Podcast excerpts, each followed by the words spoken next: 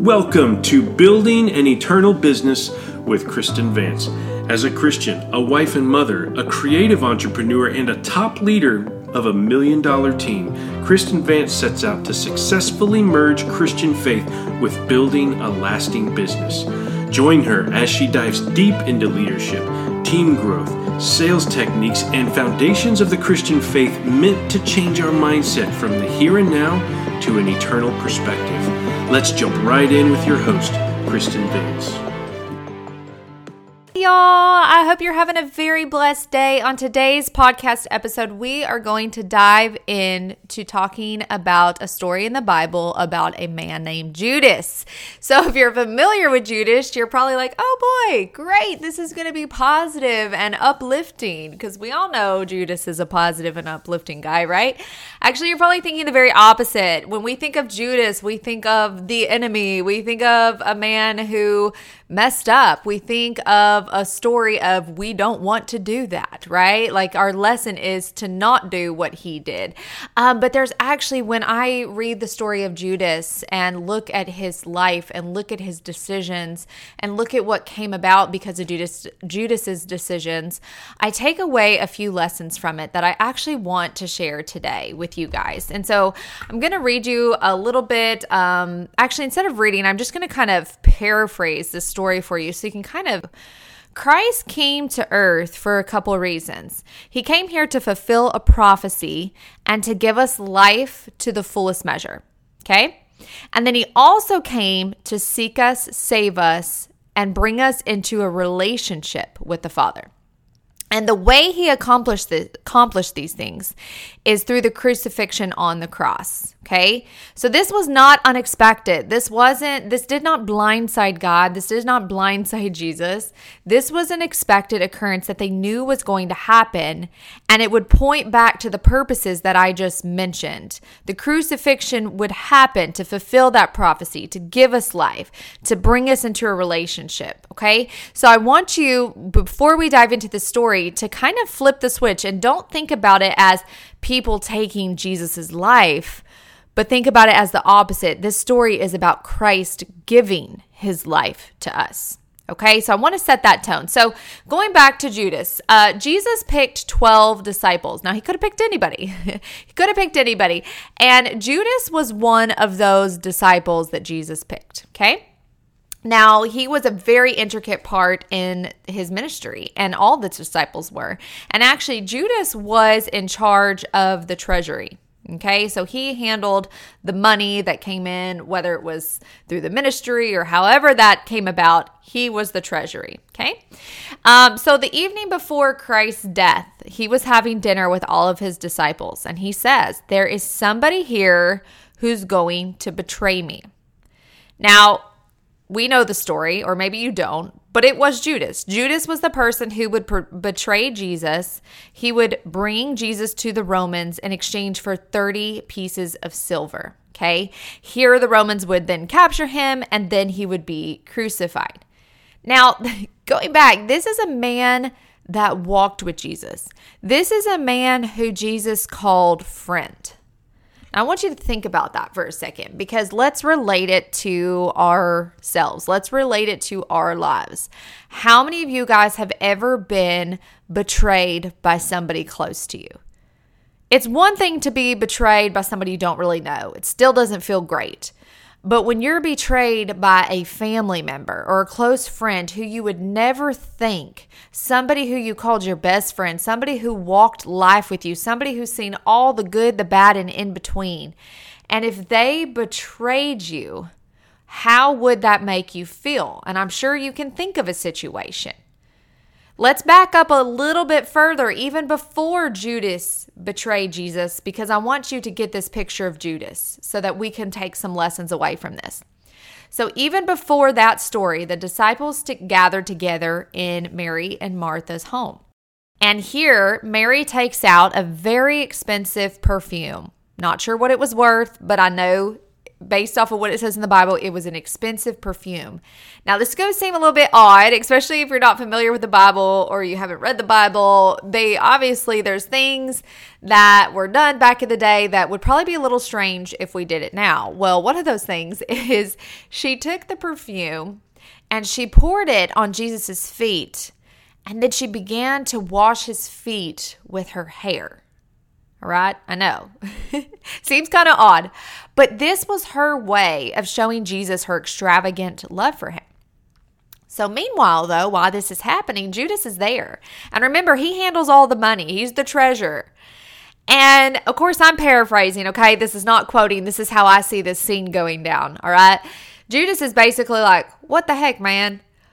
What are you doing? Why are you wasting that perfume? And you know what he says? He basically says, This could have gone to the poor. Now you're like, Oh, Judas, what an amazing fella.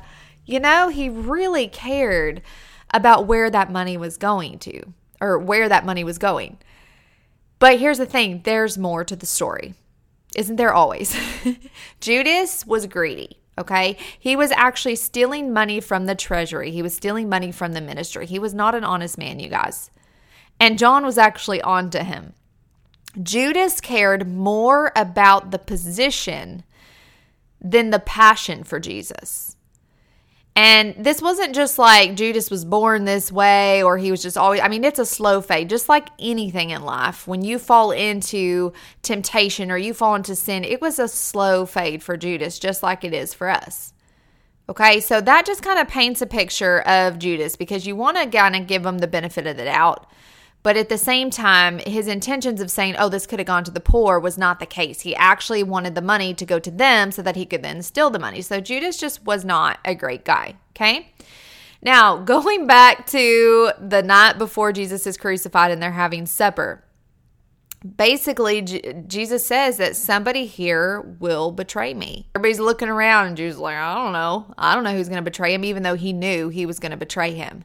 And then what's interesting is he says, whatever you are going to do, go do it quickly. You see, Jesus already knew, you guys. Jesus is all, he's always been, he knows everything. And he knew that Judas would betray him. But yet, here's the first lesson I really want you to get Jesus still, even though he knew this man who he called friend was going to betray him, he still broke bread with him he still shared his food with him. Now, listen, I don't really like to share my food, period. Especially if I've got sweet potato fries on my plate. Don't you dare put your hands on my sweet potato fries. You'll get stabbed with a fork, all right? like, I love my sweet potato fries. I won't really stab you. I will share. I don't want to. My flesh doesn't want to. But you know what I'm saying? Like, it's hard enough to share your food, period. But then you're sitting at a table with somebody you really don't like. What if you knew before they betrayed you that they were going to? How would you treat that person? You'd probably want to poison that bread that you're going to share with him, right? But he still broke bread. He still called him friend. Y'all, he still served Judas. He actually ended up washing all of the disciples' feet, even Judas, who he knew would betray him, betray him. I think we tend to take the total opposite approach in these situations, right? We don't serve our Judases. What we want to do is we want them to suffer. Let's just be honest. That sounds awful, but it's true. When somebody has hurt you or betrayed you, you want that karma to set in, right? You want to see them penalized for what they did. And that is our human flesh that will always be there. That is something we have to fight and pray for grace for them and for ourselves over constantly. What we like to do is not only see that suffering, but we like to make it known who our Judases are. We like to go to other people and say, "Yeah, that person's a Judas. Don't trust them. Don't don't listen to them. You don't want to be friends with them." We immediately go to people. We want people to know who they are. But here's the thing, and it's the hard truth. If we are supposed to be disciples, the love that we show to our enemies should look a lot different. Going back to Jesus washing the disciples' feet, here's the thing it wasn't just Judas. Peter denied him, Thomas was doubtful, right? He probably didn't even really enjoy washing Peter's. I mean, if that was me, I wouldn't have really enjoyed washing Peter or Thomas's feet, knowing that that was going to happen, but especially Judas. So here's my question Would you feed the mouth of the one who deceived you? Would you go a step further? Would you wash the feet of the one who has deceived you? Now, listen, I do a lot on social media. You guys know this. I run a business that my platform is on social media. And so I'm constantly just engulfed with all things social media. And you gotta love when you see quotes pop up that are either meant to be inspirational or drive some kind of emotion. And I see a lot of different graphics and quotes that say things, for instance, like, look out for yourself, or I don't hold grudges, you just become irrelevant. All I have to do is wait long enough for karma to do to you what it did to me. Don't cross oceans for those who wouldn't cross puddles. Y'all know what I'm talking about, right? Have you ever heard those things? And, and instantly you're like, yeah, that's truth. But is it? because the only truth comes from the word. And if you look at the word, it actually says quite the opposite. It doesn't say look out for yourself, it says look out for others and I will look out for you, meaning you look out for others and Jesus will look out for you. Or what have you ever heard? Be savage, not average. Now, I don't really know what that means. I don't know if that's like literal savage. I can't really tell. I feel like I'm not up with the times sometimes. But the Bible actually says, be merciful just as your Father is merciful. Or what about, uh, I don't hold grudges, you just become irrelevant? Versus be kind to each other, tenderhearted, forgiving each other just as Christ forgave you. Or what about don't cross oceans for those who wouldn't cross puddles? And the Bible says, love your enemies, do good to those who hurt you, bless those who hurt you. Pray for those who mistreat you. And it also says it's not about what you gain, it's about what you give. And that's a really hard concept for me to wrap my mind around, especially when it comes to the Judases in our life.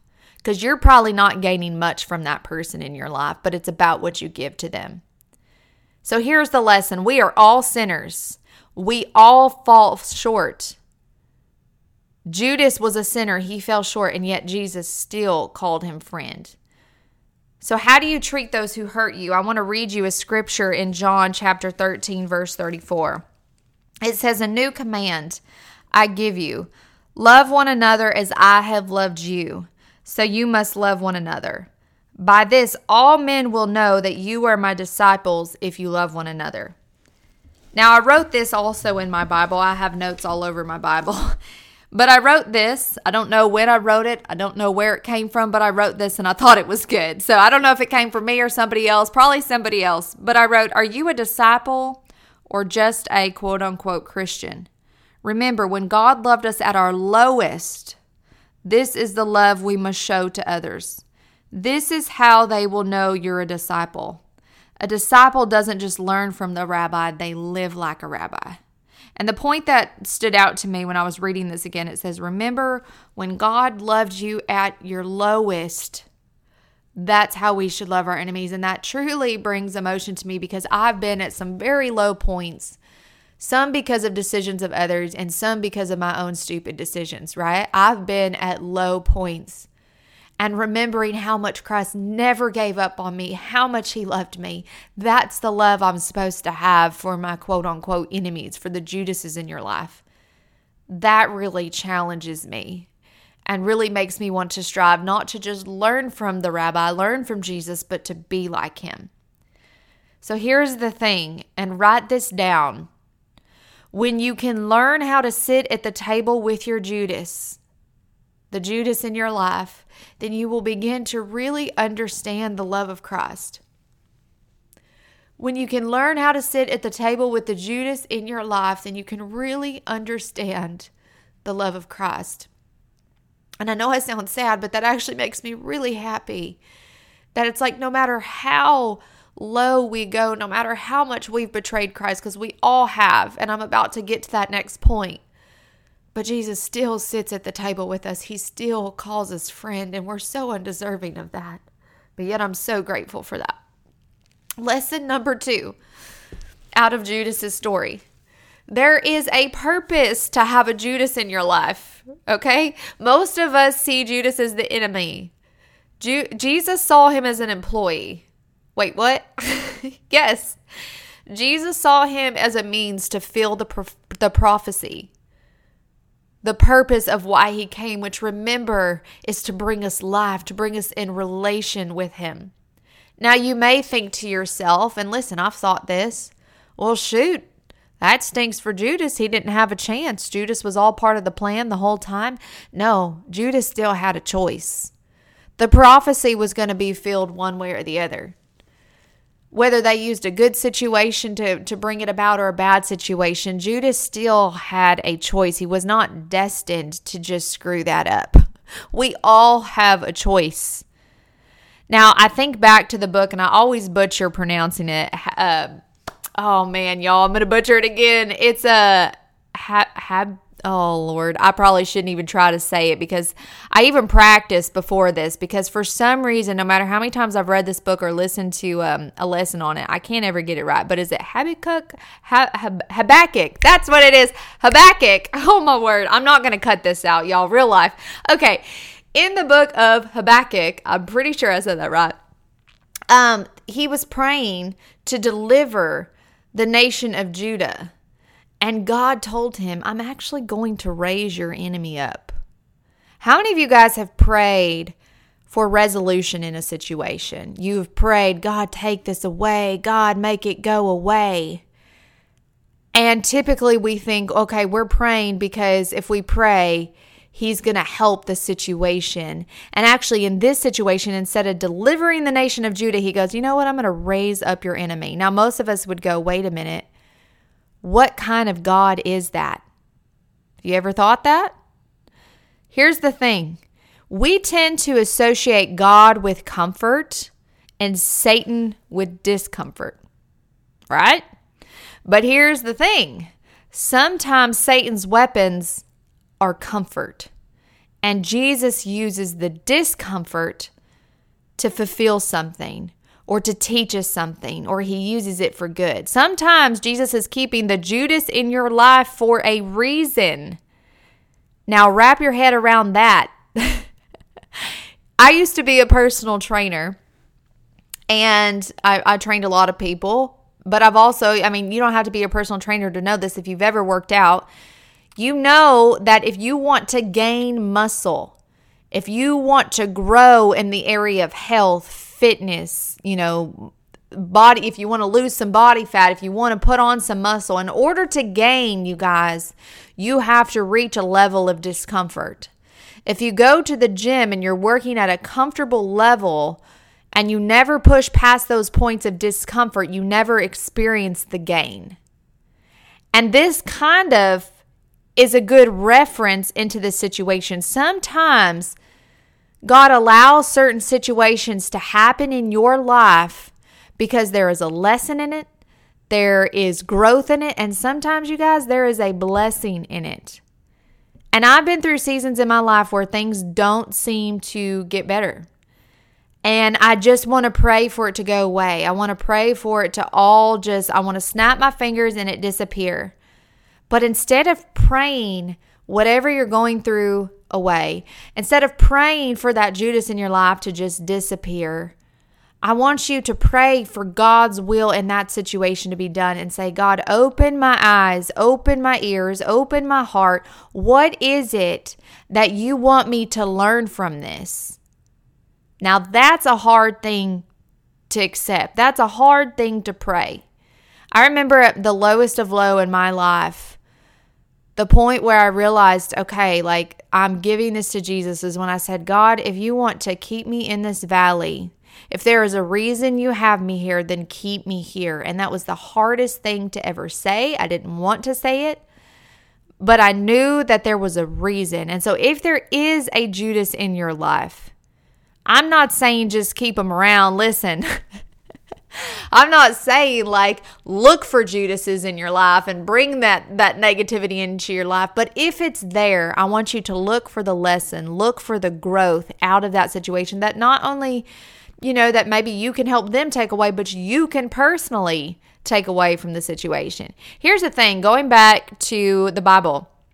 Peter, another disciple, he could not understand why, at the height of Jesus' ministry, when all the miracles were happening, when everything was going well, why in the world they would go to Jerusalem for God to, for, sorry, for Jesus to be crucified.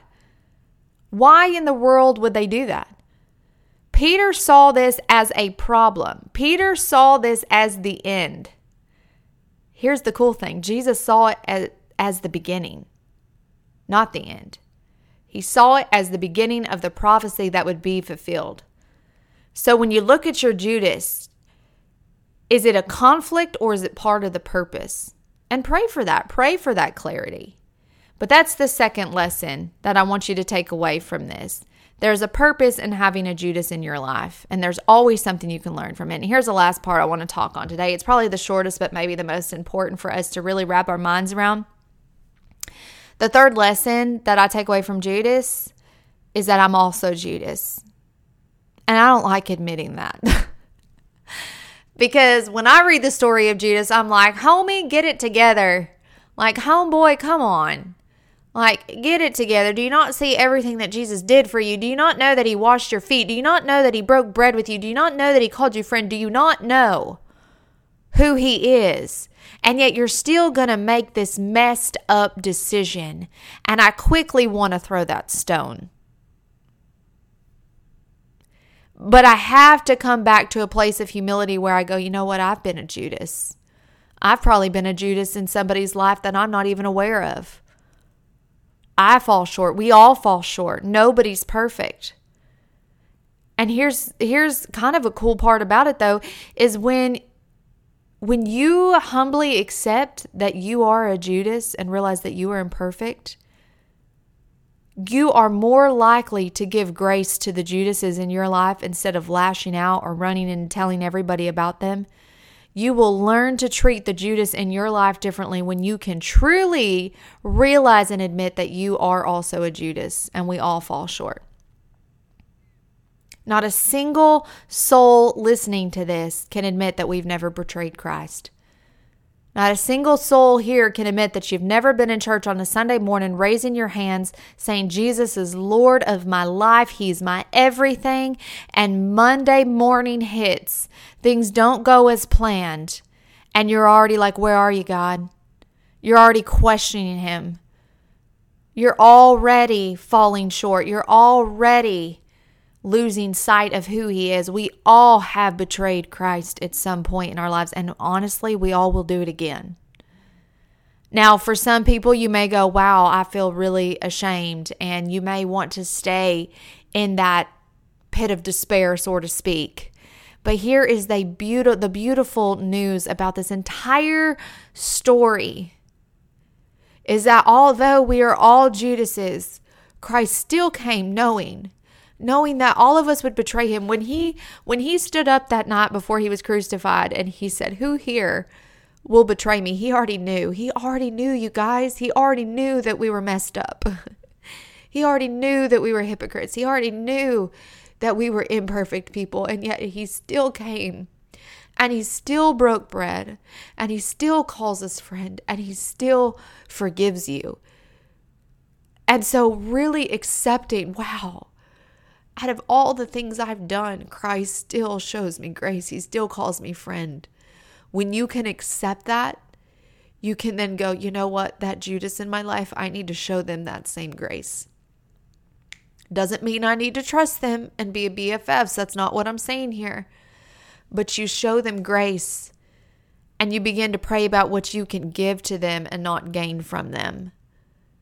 And so, those are the three lessons I took away when reading about Judas is one, am I willing to sit at the table with my Judas and break bread? What is the purpose of Judas in my life? And how am I like Judas? And how does that actually bring me hope for situations that I'm in where I may feel like I'm under attack or there's somebody attacking you or something in your life. It should give you hope that, you know what? This is very similar to how I've been to God, and yet He forgives me. And take a look at the Judas in your life and say, okay, I'm going to give them grace. I'm going to choose to give them grace. So I pray that this spoke to you in some way. I'd love to know which of the three lessons really just really resonated with you the most. Um, feel free to share this podcast, you guys. I'd love to get the word out about it. We do business stuff. We also do devotions like this. Today, I really just felt led to to share this message. Feel free to share it in your stories, you guys. If you like this podcast, don't do it if you don't like it. But if you like it, five star and a review would mean more than you know. Um, and feel free to subscribe. But I hope that you took something away from this, and I will see you next time.